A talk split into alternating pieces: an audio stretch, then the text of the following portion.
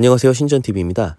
오늘은 개인 사정으로 외부에 잠시 나와 있는 가운데 야외에서 인사드리게 되었습니다.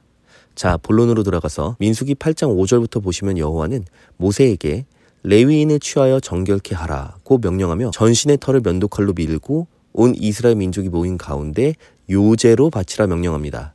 요제란 재물을 앞뒤로 흔든 뒤에 바치는 것을 뜻하는데요. 히브리어로 테누파인데 누프 즉 흔들다에서 유래했습니다. 속건제나 번제 또는 첫 농산물을 바치는 것까지 재물을 바치는 모든 행위가 요제가 될 수 있으며 동물을 바치는 경우 제사장이 직접 도살한 뒤 높이 들고 좌우로 흔들었습니다. 피도 함께 앞뒤로 튀고 이를 흔드는 제사장은 이를 온몸에 뒤집어 썼겠죠. 제 생각에는 의식을 관전하는 사람으로 하여 초자연적인 존재의 개입처럼 보이고 싶은 퍼포먼스로 보이는데 무당이 구슬할 때 춤추는 거와 비슷하지 않습니까? 재물이 사람이라 생각하면 굉장히 섬뜩하지만 여기서는 요제로 바쳐지는 사람들을 모세와 그의 형 아론에게 주고 따르게 합니다. 앞서 민수기 일부에서 말씀드렸던 레위 지파에 출생한 지 한 달 이상 된 장자 2만 2천 명이 바로 이들인데요. 이 아이들은 25세부터 신전에서 봉사를 하게 되고 50세가 돼서야 자유가 주어집니다. 의지와 상관없이 타이에 의해 신에게 바쳐진 아이들이죠. 왜 민수기에서 여호와는 갑자기 이스라엘의 모든 지파 중 레위 지파를 제외한 모든 지파 가운데 한 달 이상 된 장자를 모두 바치라고 했다가 돌연 자신의 소유인 레위 지파의 장자로 이를 대신해 주겠다 말하고 레위 지파의 장자를 요제로 바친 뒤 성전에서 일하게 하는 이상한 뺑뺑이를 돌렸을까요? 자, 다시 생각해 봅시다.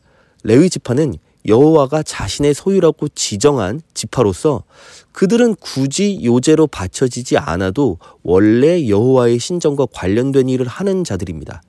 그렇다면 요제로 모든 지파의 사람들을 불러 모으고 굳이 그들을 제물로 바치는 퍼포먼스를 한 뒤에 원래 그들이 하는 일인 신전 일을 하게 하는 것은 무슨 이유였을까요? 바로 보여주는 그 자체가 목적입니다.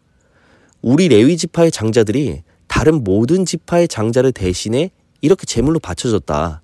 라는 것을 말하고 싶은 것이죠. 이건 역시 이전 회차에서 말씀드렸던 돈은 하나도 쓰지 않고 상대에게 빚을 뒤집어 씌우는 불법 도박장의 형태입니다. 레위 지파는 아무것도 희생하지 않았습니다. 그냥 원래 레위 지파로서 해야 할 일을 하게 되는 것인데 2만 2천 명의 아이들을 요제로 바치는 퍼포먼스를 나머지 지파들에 보여줌으로써 그들로 하여금 자신들이 레위 지파에게 빚을 졌다고 생각하게 만드는 것입니다.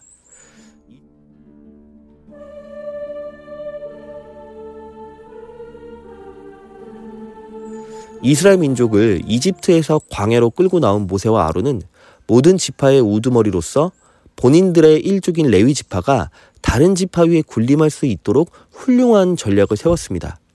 첫 번째로 필요한 것은 절대적인 권위였습니다. 지난 회에서 말씀드렸듯이 이를 위해 강력한 신 여호와를 내세웠고 신비함을 유지하고 의심을 싹 트지 않도록 하기 위해 함부로 들어오거나 만지거나 응시하기만 해도 죽을 수 있다는 바리케이트를 만들어 주었습니다.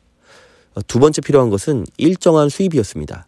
레위 지파의 땅을 포기하는 대신 각 지역으로 흩어져 우두머리인 제사장의 역할을 맡고 각종 죄악으로 세금 거두듯 재물을 걷어들이는 것입니다.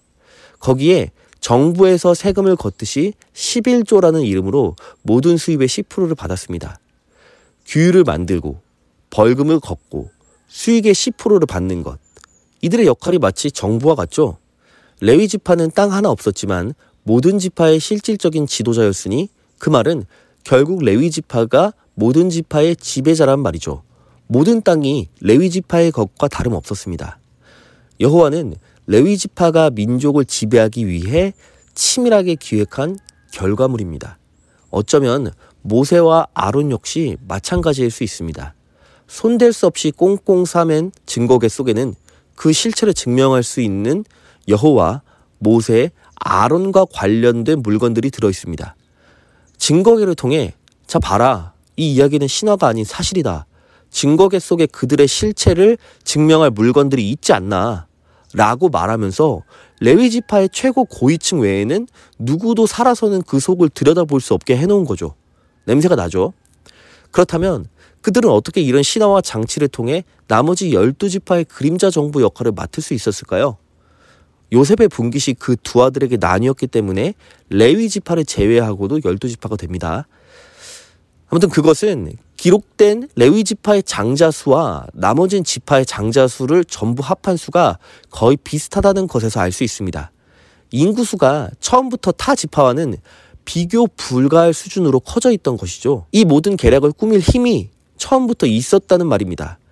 고대 레위 지파의 지배자들은 대대손손 그 지위를 안전하게 유지할 수 있는 방법을 생각했고 힘으로 같은 민족의 지파를 누르는 것은 오랜 세월을 통해 언제라도 뒤집힐 수 있다고 판단했던 것입니다. 그래서 그들은 큰 땅을 차지하고 그 위세를 떨치는 것 대신 각 지파로 흩어져서 그들의 지배자가 되는 것을 선택한 것이죠. 가장 어른의 직책인 제사장이란 직책은 신권 정치처럼 신의 절대적인 권위를 내세운 정치 형태인데 이처럼 여호와를 내세워 오로지 레위 지파만 이 직책을 맡을 수 있도록 만들어 놓은 것입니다. 그래서 민수기는 성경의 다른 책들과 달리 유독 여호와의 직접적인 명령이 많습니다.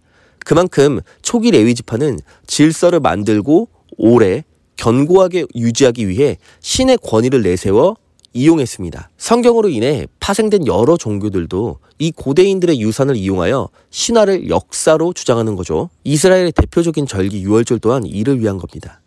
우선 여호와의 직접적인 명령으로 탄생한 종교이기도 하고 이 유월절을 통해 실체를 증명하고자 하는 것이 바로 출애굽기입니다.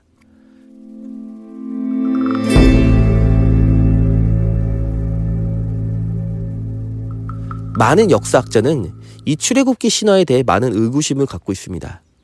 이에 대해서는 신화 성경 시즌 1의 출애굽기 편에서 말씀드렸으니 흥미 있으신 분들은 지금 우상단 링크나 영상 말미에 나오는 링크를 따라가시면 됩니다. 아무튼 일반적으로 오랜 세월을 거쳐 소규모로 벌어진 히브리 노예 탈출 사건이 모이고 부풀려져 출애굽기 신화가 완성된 것으로 보고 있는데요. 여기서 이스라엘 민족이 이집트를 탈출하게 된 결정적인 계기가 바로 여호와가 이집트의 모든 장자를 하룻밤 사이에 학살한 사건인데 이 신화를 증명하고자 한 절기가 지금까지 이스라엘 민족 사이에서 전해지는 대표적인 절기 중 하나인 유월절입니다. 여호와가 어느 정도 이 절기를 강조했는지 보시면 되레 레위인들이 원하는 것이 무엇인지가 짐작이 가능합니다. 9장 13절을 보시면 유월절을 지키지 않으면 본토에 있던 아니던 민족에서 빼버리라고 할 정도죠. 자신들이 지배자로서 존재할 수 있는 견고하고 오래갈 장치로서 이러한 절기를 내세웠을 것이라 짐작할 수 있습니다. 먼 훗날 만들어진 예수 신화에서도 비슷한 방법이 쓰이는데 어떤 기자도 생전에 예수를 목격하고 쓴 것이 없고 정확한 출생 연대조차 가늠할 수 없는 가운데 기원전 기원후가 예수 탄생 전으로 나뉘었다며 크리스마스와 함께 종교 전파자들은 이를 예수의 역사적 실존 가능성의 증거처럼 활용하고 있습니다. 동아시아의 대표적인 국가들 모두에 칠석이라는 절기가 남아있다 해도 은하수 양끝에 사는 견우와 직녀가 까마귀들이 만들어둔 오작교를 통해 1년에 한 번씩 만나는 일이 실제 역사가 아니며 개천절의 존재가 곰이 마늘을 먹고 사람이 될 수 있다는 증거가 될 수 없을진데 성경으로 파생한 종교들의 맹신자들은 지금도 고대 중동 민족의 한 계파가 나머지 계파를 지배하기 위해 만든 가스라이팅 이야기를 실제 역사로 받아들이고 있습니다.